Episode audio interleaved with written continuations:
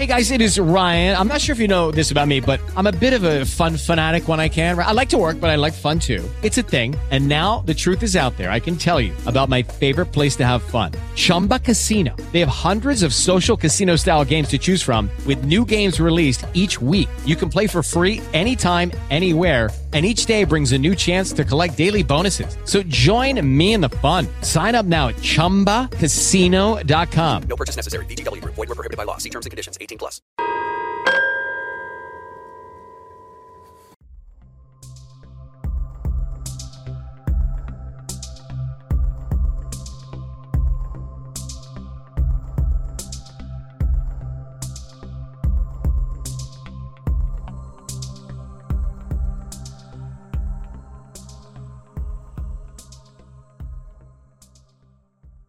Il meccanismo di trasmissione delle leggende metropolitane avviene per lo più attraverso la comunicazione orale. Secondo lo scrittore americano Jan Harold Brumvand, grande esperto di storytelling, questo avviene in modo informale ed è caratterizzata dal fatto che i partecipanti alla comunicazione non si concentrano sul contenuto del racconto, ma si preoccupano principalmente di ascoltare la narrazione per poi tramandarla ad altre persone introducendo delle varianti,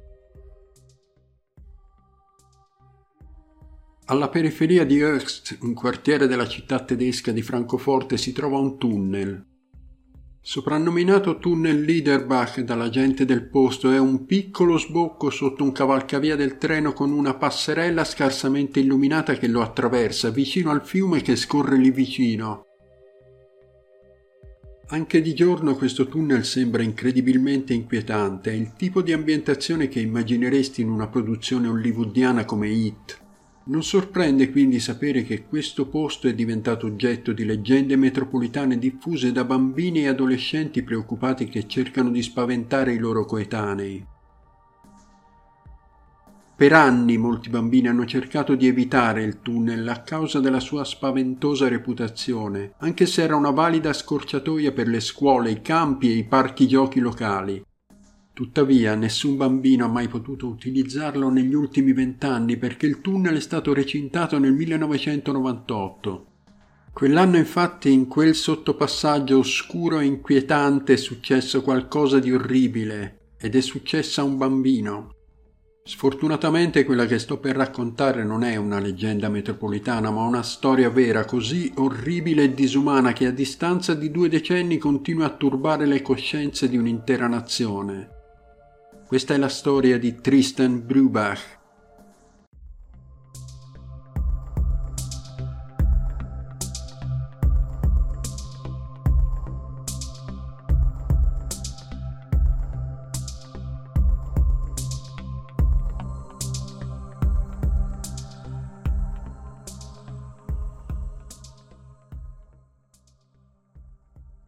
Tristan è nato il 3 ottobre del 1984 a Francoforte, la quinta città tedesca per grandezza. Figlio unico, i suoi genitori erano Iris e Bernd Brubach. Il bambino ha vissuto la sua infanzia nella regione di Francoforte con i suoi genitori che lavoravano come commessi nella vendita al dettaglio. Dopo aver completato la Walter Kolk Primary School nel distretto di Höchst, Tristan ha frequentato una scuola di specializzazione nel vicino distretto di Sinlingen. Nonostante fosse solo un bambino, aveva già sperimentato sulla sua pelle le asprezze della vita. Sua madre Iris, dopo una lunga storia di abuso di droghe, nel 1995, quando Tristan aveva appena dieci anni, si è suicidata, lasciandolo solo con il padre. Il bambino e suo papà Bernard continuarono a vivere a Francoforte, con la nonna che si trasferì con loro poco dopo. Avrebbe fornito una presenza confortante nel piccolo appartamento che la famiglia condivideva e si sarebbe occupata di Tristan durante le ore in cui suo padre lavorava. Dato che Bern era ormai un padre single, doveva fare qualche extra al lavoro per mantenere la piccola famiglia. Quindi spesso il piccolo passava il tempo con sua nonna, ma nonostante questo aveva acquisito una certa indipendenza sia pur in tenera età non era difficile vederlo passeggiare per il quartiere il pomeriggio e la sera da solo, anche se la zona in cui vivevano era un po' fuori mano e Tristan si era abituato a usare i mezzi pubblici per spostarsi. A causa delle difficoltà che aveva incontrato, il bambino era cresciuto con un carattere scontroso. Di solito stava per conto suo e occupava il suo tempo libero con i videogiochi, dedicando centinaia di ore alla sua PlayStation e al suo coniglio domestico. Il bambino adorava gli animali al punto che si fermava a parlare con ogni proprietario di cane o gatto che incontrava per strada. All'inizio dell'adolescenza Tristan era già molto indipendente. Le poche volte che passava il tempo con amici frequentava dei ragazzi un po' più grandi di lui. Per essere accettato nel gruppo aveva persino iniziato a fumare sigarette. Non aveva funzionato in realtà, spesso era vittima di bullismo e violenze da parte di alcuni bambini del quartiere. Questo perché nonostante tutti i suoi sforzi per apparire più maturo agli occhi degli altri, Tristan era in realtà un ragazzo docile e malleabile, Alcuni ricorderanno in seguito che era molto impressionabile, nonostante la sua apparente sicurezza, un tratto che molti avrebbero poi attribuito alla prematura scomparsa della madre. Il 26 marzo 1998, l'ultimo giorno di scuola prima delle vacanze di Pasqua, Tristan si svegliò verso le otto. Quella mattina non stava molto bene, per cui decise di chiamare suo padre Bert, che era andato al lavoro intorno alle quattro e mezzo, chiedendogli il permesso di andare dal dottore, sostenendo di essersi fatto male alla schiena il giorno prima. Bernd, pensando che Tristan stesse solo cercando di saltare la scuola, gli suggerì di andare a lezione e gli promise che di quella cosa ne avrebbero riparlato più tardi. Tristan andò effettivamente a scuola quella mattina, ma se la prese comoda. Durante il tragitto incontrò il suo amico di nome Boris. I due trascorsero buona parte della prima ora fumando sigarette appena fuori dal cortile della scuola.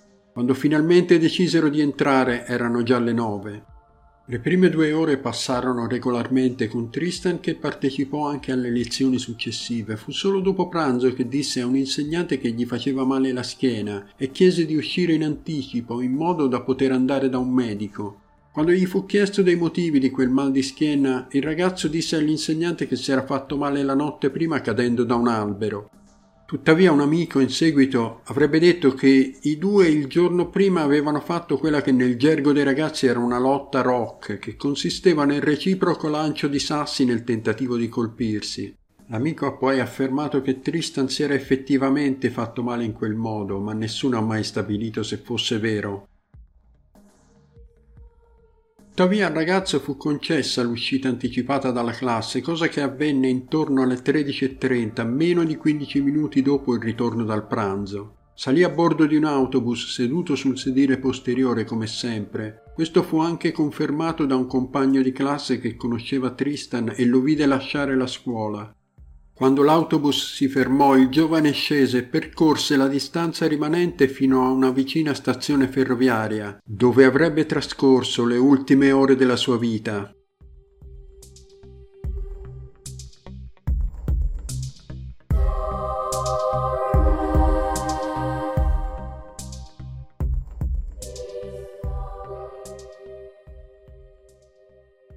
La stazione ferroviaria di Francoforte Höchst, situata a pochi isolati dal fiume Meno, è una delle più grandi e trafficate di tutta la città. L'area è spesso piena di persone di passaggio che vanno al lavoro o a scuola.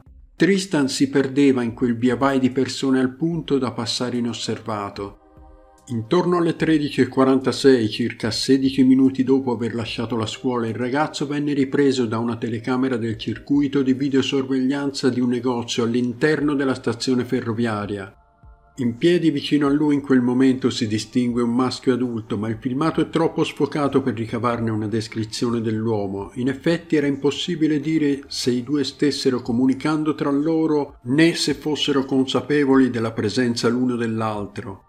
Tra le 14.15 e le 14.45 Tristan sarebbe stato visto da due compagni di classe alla stazione ferroviaria. I due studenti erano usciti da scuola nei tempi previsti e ora stavano tornando a casa. I ragazzi non sono stati in grado di fornire dettagli specifici come l'ora o il luogo in cui hanno visto il loro amico, ma entrambi hanno affermato che sembrava essere solo uno di questi, un adolescente che conosceva Tristan, affermò che a lui sembrò aspettare l'arrivo di qualcuno, ma non poteva dirlo con certezza. Nei successivi 40 minuti si perdono le tracce del ragazzo, tuttavia intorno alle 3.20 di quel pomeriggio una donna che portava a spasso il suo cane in un parco vicino affermò di averlo incontrato. Questo spazio verde era a pochi isolati di distanza dalla stazione ferroviaria di Francoforte Höchst e la donna disse di averlo visto mentre era seduto su una panchina a fumare una sigaretta quando è passata con il cane. Il ragazzo iniziò una conversazione con lei e sembrava essere un giovane amichevole. Le disse di amare gli animali e accarezzò il suo cane un paio di volte prima di andarsene. Dopo aver proseguito per un tratto, la donna si girò e vide il giovane che era sulla panchina insieme a due uomini seduti su un lato. Entrambi, secondo lei, sembravano stranieri. Nessuno vide Tristan Brubach vivo dopo quel giorno. Quel giorno un piccolo gruppo di bambini stava attraversando il tunnel verso le 17 quando fecero una macabra scoperta. In preda al panico si precipitarono all'asilo e raccontarono alle maestre del cadavere che avevano appena visto. Le insegnanti, forse non credendoci del tutto, li seguirono fino al tunnel e scoprirono che era tutto vero. Quasi immediatamente chiamarono la polizia. Gli investigatori avrebbero poi descritto quella scena del crimine come una delle peggiori mai scoperte a Francoforte, alcuni addirittura ancora oggi la considerano come la più raccapricciante in tutta la Germania del dopoguerra. I poliziotti infatti non furono in grado di identificare fisicamente quel giovane corpo martoriato, dovettero fare affidamento su un'etichetta all'interno della cartella dove era scritto il suo nome, Tristan Brubach.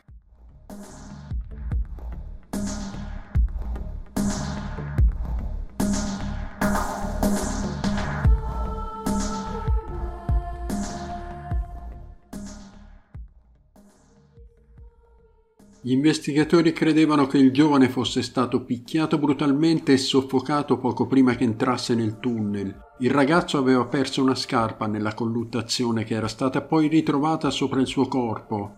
Tristan era stato trascinato sul marciapiede del tunnel in stato di incoscienza. Lì gli investigatori scoprirono che la sua gola era stata tagliata da un orecchio all'altro. La ferita era così profonda da raggiungere la colonna vertebrale. È stato poi accoltellato più volte al punto che il corso d'acqua che lambiva il marciapiede si era colorato di rosso. Continuando a ispezionare il cadavere i poliziotti fecero una scoperta agghiacciante.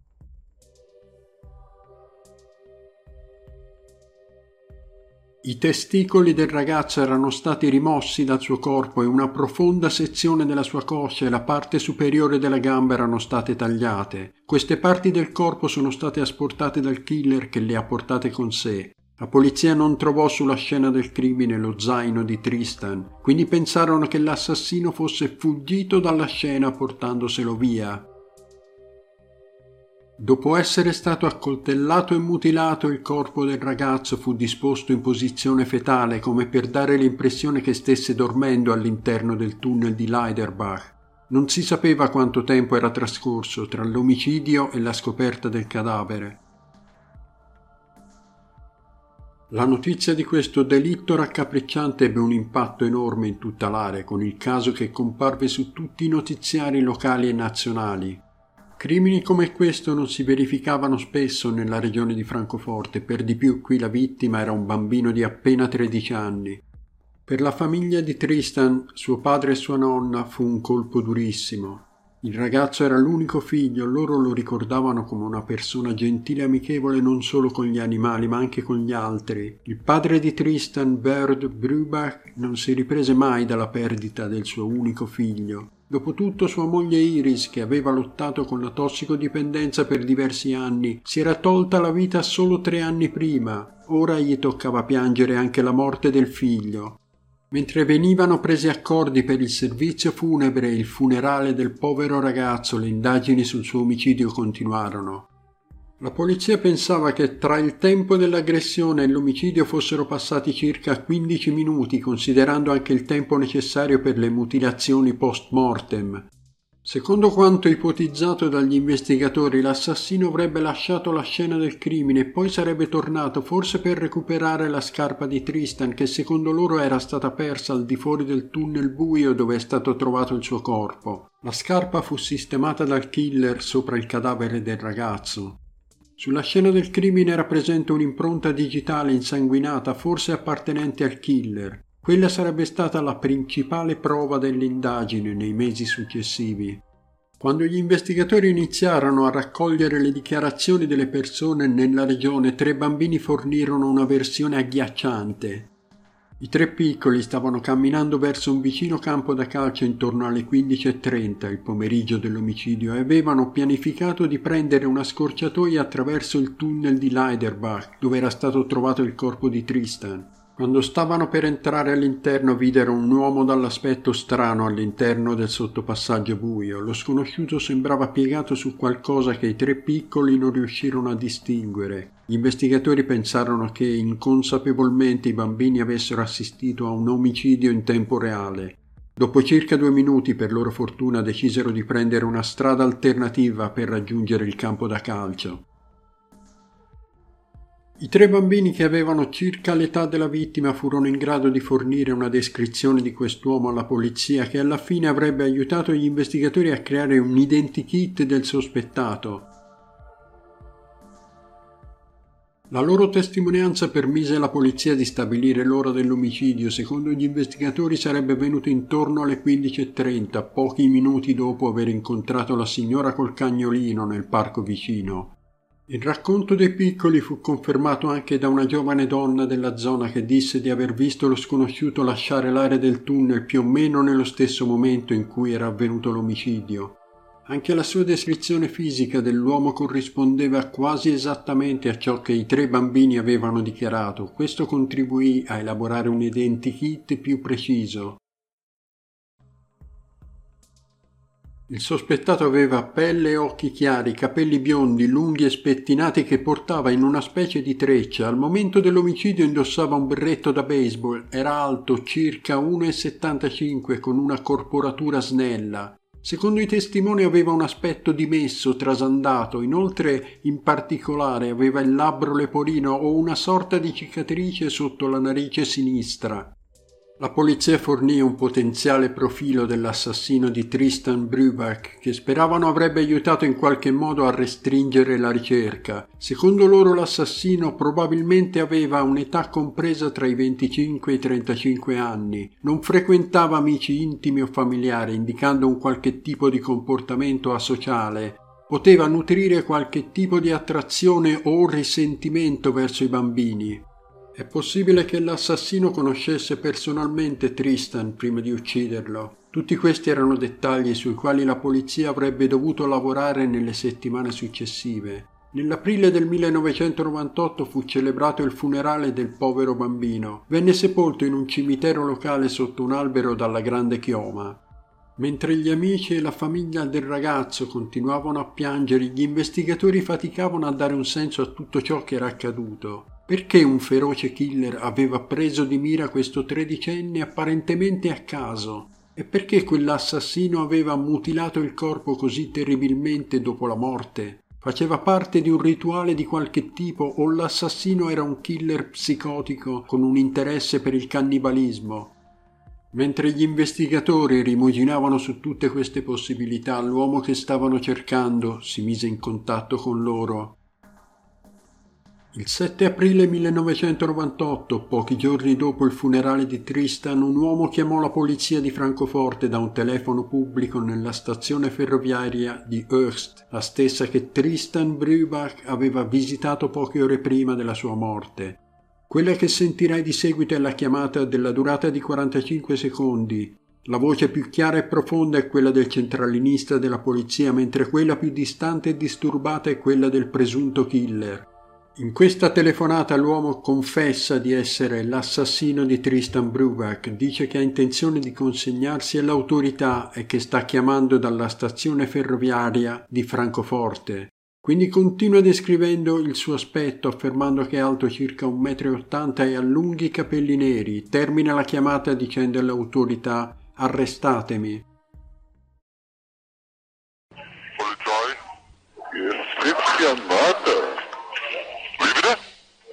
Mörder ist hier. Sind Sie? Ja. Und Sie wollen sich selber stellen oder was? Ja. Ja? Wo sind Sie denn jetzt? Frankfurt Höchst. Frankfurt Höchst? Ja, und wo dort?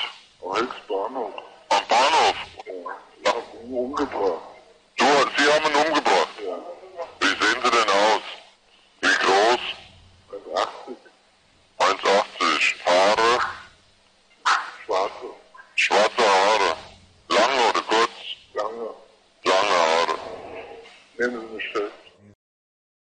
Lucky Land slots, you can get lucky just about anywhere. Dearly beloved, we are gathered here today to. Has anyone seen the bride and groom? Sorry, sorry, we're here. We were getting lucky in the limo and we lost track of time. No, Lucky Land Casino, with cash prizes that add up quicker than a guest registry. In that case, I pronounce you lucky. Play for free at LuckyLandSlots.com. Daily bonuses are waiting. No purchase necessary. Void where prohibited by law. 18 plus. Terms and conditions apply. See website for details. With the Lucky Land Slots, you can get lucky just about anywhere.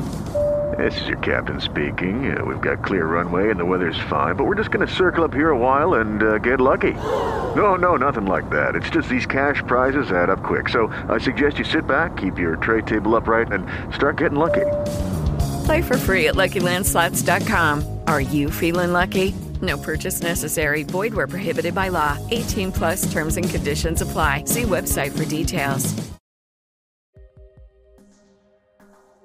Quando la polizia arrivò alla stazione ferroviaria non fu in grado di identificare o trovare nessuno, nulla fu possibile rilevare dai filmati delle telecamere di sorveglianza o da eventuali impronte digitali del chiamante. Alcuni media ipotizzarono che l'assassino avesse chiamato per depistare gli investigatori dalla descrizione fornita dai testimoni oculari. Ci sono due dettagli fisici infatti che differiscono dalla descrizione fatta dai tre bambini e dalla ragazza, essere alto quasi 1,80 m e avere lunghi capelli neri.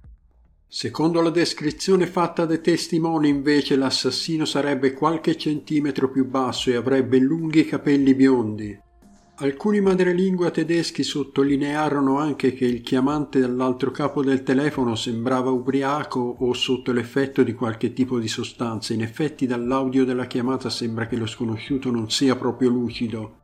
L'indagine per trovare l'assassino del ragazzo era all'epoca la più grande del suo genere in tutta la Germania. In seguito furono rilevate le impronte digitali a più di 10.000 uomini nelle vicinanze dell'omicidio. La maggior parte di questi erano di età compresa tra i 15 e i 45 anni a cui è stato chiesto volontariamente di fornire le proprie impronte digitali. Oltre il 99% degli uomini nel distretto di Oxt di Francoforte ha accettato. Gli investigatori raccolsero più di 24.000 dichiarazioni di testimoni e inviarono l'identikit del potenziale sospettato a più di 80 carceri e istituzioni in tutta la Germania. Anche con questa mole di informazioni la polizia faticò a trovare indizi solidi.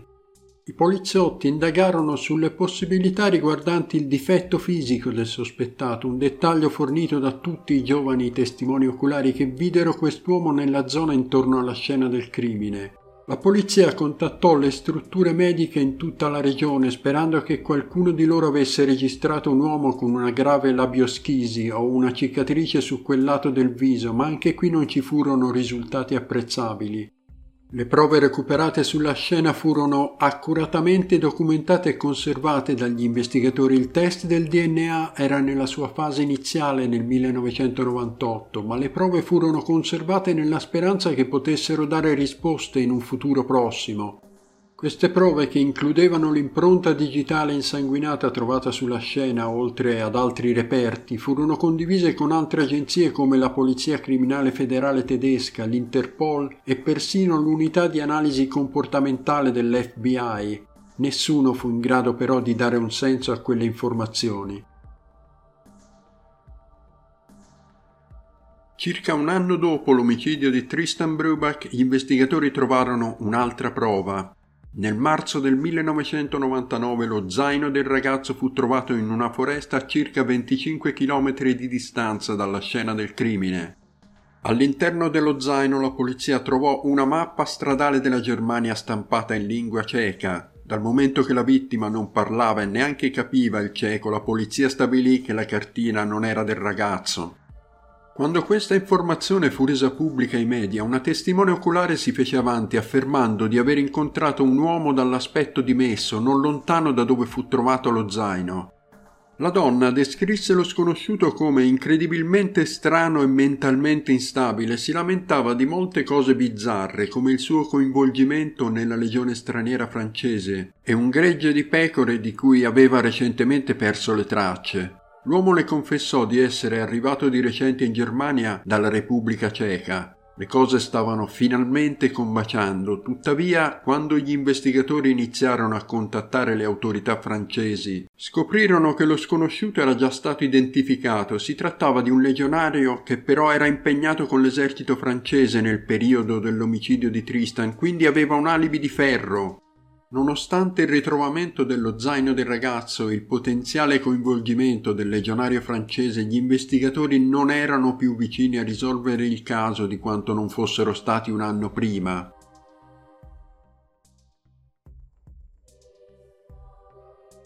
Uno degli sviluppi più inquietanti dell'intera storia ci fu circa un anno e mezzo dopo l'omicidio di Tristan. Era l'ottobre del 1999 quando la nonna del ragazzo decise di fare una visita alla sua tomba nel cimitero.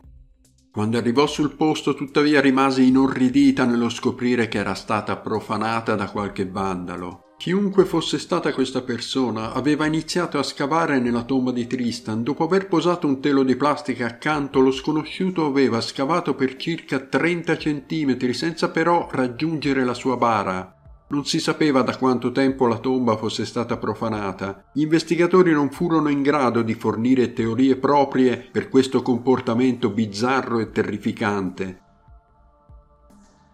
Nei mesi successivi all'omicidio il caso fu oggetto di una serie di teorie, la maggior parte delle quali basate su ricostruzioni fantasiose. Una delle teorie più popolari tra i residenti era che Tristan Brubach fosse stato coinvolto in qualche modo nello spaccio di droga. Forse aveva cominciato a frequentare ragazzi più grandi in quell'ambiente ed era rimasto coinvolto in qualcosa di molto pericoloso che alla fine gli è costata la vita. Per quanto fosse vero che Tristan era abbastanza indipendente per la sua età, non passava molto tempo per strada, il più delle volte era a casa e le voci che fosse coinvolto in attività illecite era solo una teoria senza prove. Soprattutto negli ultimi anni sul web sono comparse molte ricostruzioni. Una di queste sostiene che il ragazzo sia stato testimone di una sorta di atto criminale che sia stato eliminato per evitare che raccontasse a qualcuno ciò che aveva visto. Anche questa teoria, come la prima, non ha però un fondamento di verità e fu pubblicamente smentita dalla polizia. Un'altra delle teorie più popolari che ha girato su internet ipotizzava che Tristan fosse stato vittima di abusi sessuali e o prostituzione. Lucky Land Casino asking people what's the weirdest place you've gotten lucky? Lucky? In line at the deli, I guess? Aha, in my dentist's office.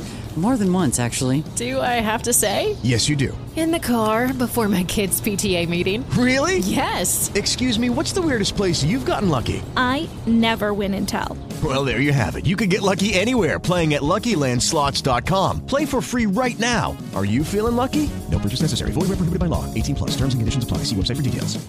Altre teorie si collegano alla presunta indipendenza della vittima e alle descrizioni dei testimoni oculari che affermavano che il ragazzo sembrava stesse aspettando qualcuno alla stazione ferroviaria il giorno in cui fu assassinato. Insomma, l'immagine di Tristan come di un timido adolescente in fase di sviluppo contrastava con quella di ragazzo di strada raccontata da giornali e sul web. Queste bizzarre teorie iniziarono a trasformare il caso in una leggenda metropolitana nella zona. Molti dei fatti reali iniziarono a essere distorti, alcuni pensavano che Tristan fosse stato torturato e ucciso nell'arco di più giorni e molti dettagli fuori contesto continuarono a diffondersi. L'unica verità era che il caso non aveva nessun indiziato e sembrava destinato a rimanere irrisolto. Gli investigatori iniziarono così a concentrarsi su altri casi e ai media non restarono altro che le pure speculazioni per riempire le pagine dei giornali e dei vari siti web. Tra le varie segnalazioni che sono arrivate alla polizia nel corso degli anni c'è quella di una donna americana che aveva indicato un uomo come il possibile assassino di Tristan. Sulla base di queste affermazioni le indagini andarono avanti a lungo fino a quando la polizia non scoprì che la donna stava solo cercando di vendicarsi del suo ex, mentendo agli investigatori per mesi. Alla fine fu multata per falsa testimonianza, ma quella pista aveva fatto perdere molte ore di lavoro. Alcuni giornalisti in seguito iniziarono a cercare le prove di un possibile collegamento tra il caso di Tristan e quello di due bambine scomparse nella regione, Annika Seidel e Melanie Frank. Annika era una ragazzina di 11 anni scomparsa da Kelkheim nel settembre del 1996 a circa 10 km da dove era stato ucciso Tristan. Non era mai stata trovata, ma un testimone oculare aveva affermato di averla vista in piedi vicino a un veicolo con targa dell'Europa orientale. L'altra bambina, Melanie Frank, era una tredicenne scomparsa dal sobborgo di Wiesbaden nel giugno del 1999, più di un anno dopo l'omicidio di Tristan, a circa 35 km di distanza. In quel caso la bimba era stata mandata in un negozio locale per comprare le sigarette per sua madre e alcuni testimoni oculari dissero che sembrava stesse aspettando qualcuno fuori come Annika era scomparsa ma il suo corpo sarebbe stato ritrovato qualche tempo dopo nell'agosto del 2008. Gli investigatori però non trovarono riscontri in nessuno dei due casi. Le indagini sull'omicidio di Tristan Brubach rimasero così in sospeso per più di un decennio. Nel 2013 la polizia decise di riaprire il caso alla ricerca di una soluzione che li aveva tormentati a lungo. Sembrava che ci fossero nuovi indizi investigativi che avrebbero dato nuova vita alla caccia dell'assassino. A meno di un anno da questo annuncio, l'attenzione degli investigatori si concentrò su Manfred Seel, un uomo tedesco nato nel 1946.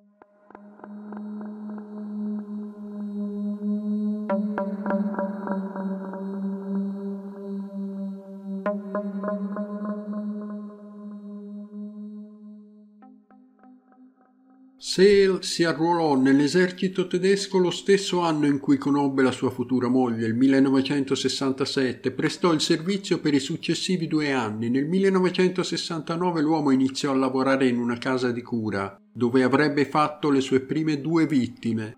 Oltre ad essere un alcolizzato cronico, Manfred Sale era anche un serial killer, un fatto che avrebbe nascosto a tutti per decenni.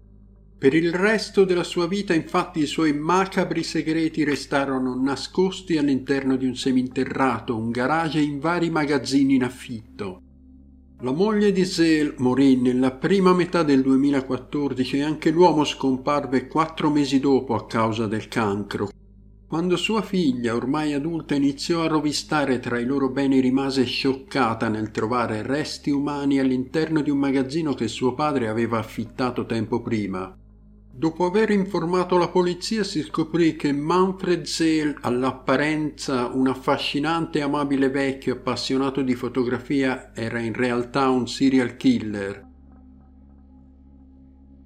La giovane donna i cui resti furono trovati all'interno di un barile nel magazzino era stata torturata e smembrata una task force chiamata Alaska venne incaricata di indagare su Manfred Sale sperando di trovare altri possibili crimini e vittime. L'indagine portò alla luce una storia lunga e sordida che ha coinvolto il rapimento, la tortura, l'aggressione sessuale, l'omicidio e lo smembramento di molte giovani donne.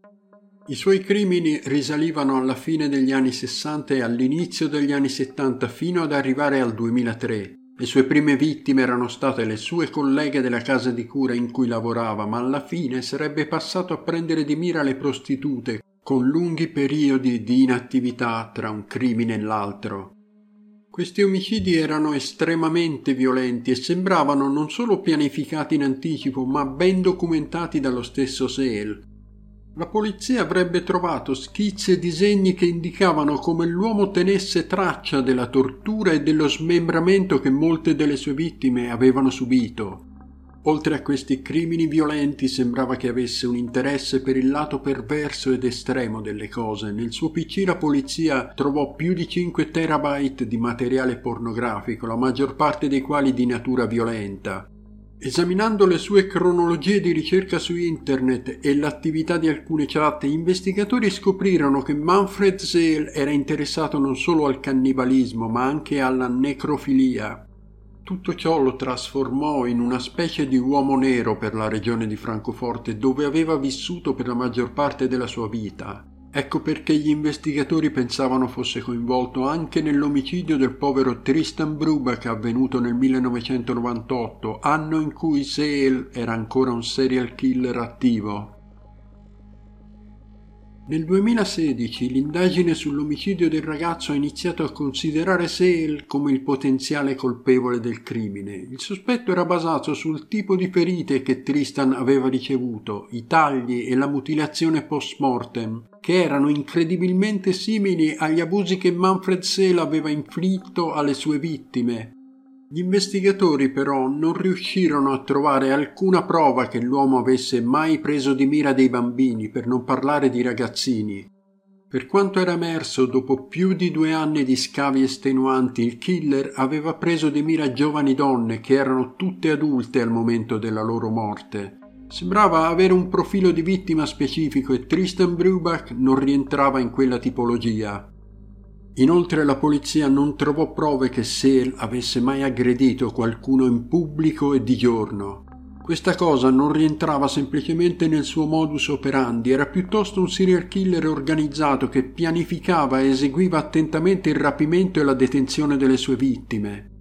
Inoltre l'uomo sembrava essere fisicamente diverso dal presunto sospettato. Al momento della morte di Tristan era anche lui di mezza età, con i capelli corti tra il nero e il grigio e una barba scura che copriva la maggior parte del volto. Nel corso della loro approfondita indagine la polizia riuscì a trovare solo tre delle sue impronte digitali e nessuna di esse corrispondeva a quella presente sulla scena del crimine di Tristan Brubach. Più di un anno dopo aver annunciato che Manfred Zeel era il probabile autore dell'omicidio del ragazzo, gli investigatori hanno dovuto ammettere che non stavano più indagando su di lui come sospettato del crimine, a causa della mancanza di prove. C'è da dire che molti in Germania continuano a pensare che sia lui il colpevole dell'omicidio. Insomma, da quando l'indagine è stata riaperta nel 2013 non sono emerse nuove prove sostanziali che possano portare il caso di Tristan Brubach a una svolta. Forse la polizia avrebbe dovuto cercare un uomo che era diventato suo conoscente nei mesi, settimane o addirittura giorni prima del suo omicidio.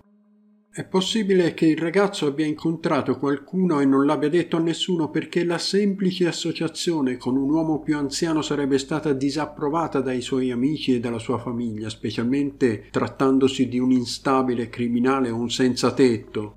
All'indomani dell'omicidio la polizia ha iniziato a cercare di ripercorrere i passi di Tristan, soprattutto dal giorno in questione.